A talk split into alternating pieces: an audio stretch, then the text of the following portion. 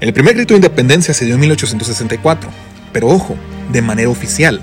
Por manera oficial nos referimos cuando lo hace un gobernante o el presidente encargado del gobierno en turno. Antes de esta fecha solamente era una fecha importante para recordar entre los funcionarios de gobierno, pero sería Maximiliano de Habsburgo quien cambiaría todo esto. Maximiliano fue el primer gobernante en acudir personalmente a Dolores, Guanajuato, para erigir la ceremonia del grito de independencia un 16 de septiembre de 1864. Y lo hizo desde el balcón de la que era la casa del Coridalgo. Por cierto, si visitas este emblemático lugar en Dolores, podrás encontrar esa placa que recuerda este suceso. Al año siguiente, en 1865, Maximiliano organizó una gran fiesta en el Zócalo de la capital, para celebrar y conmemorar el 55 aniversario del inicio de la lucha de independencia. El emperador y su esposa Carlota presidieron la fiesta, Testigos de la época narraron que fue un festejo que mezclaba la fiesta popular con un protocolo oficial, prácticamente como se hace hoy en día.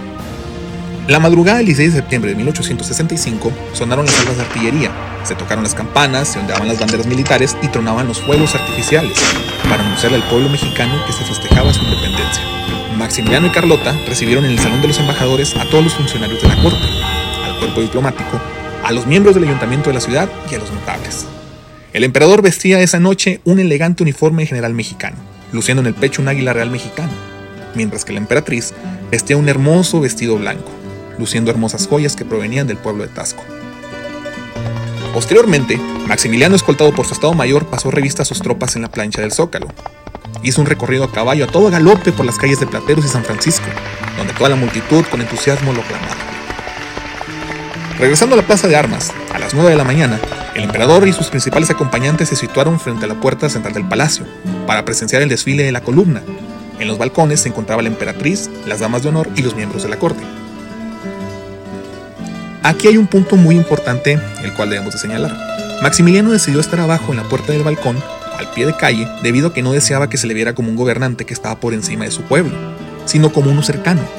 Deseaba que se le viera como un mexicano más y que estaba con su gente dio comienzo el desfile militar a las 10 de la mañana, como se hace hoy en día, y en primer lugar venían las tropas imperiales mexicanas, seguido el ejército francés, luego las tropas austriacas y por último las tropas belgas.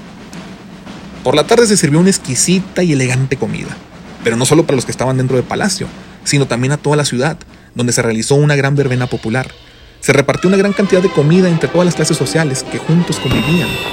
Era una fiesta llena de música, bailes, juegos y fuegos artificiales, terminando con una gran serenata en la noche frente al palacio, donde ricos y pobres cantaban juntos.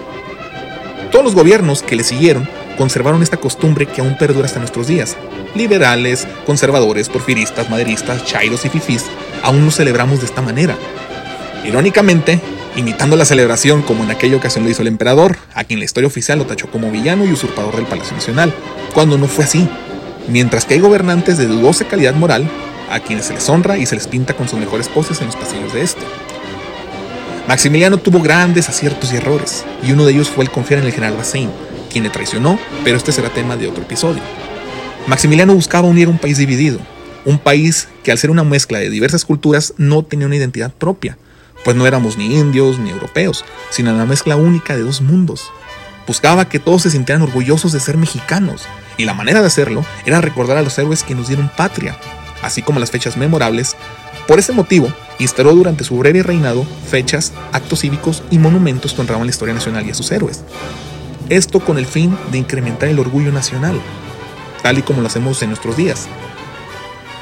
Por cierto, otra cosa, la imagen actual que conocemos de Miguel Hidalgo se la debemos a Maximiliano, ya que éste le encargó al pintor Joaquín Ramírez pintar la imagen del cura, empleando como modelo a un religioso belga que formaba parte de su corte y es la imagen que todos conocemos en nuestros días, la que nos topamos en las monografías, en la escuela, hasta en el Wikipedia.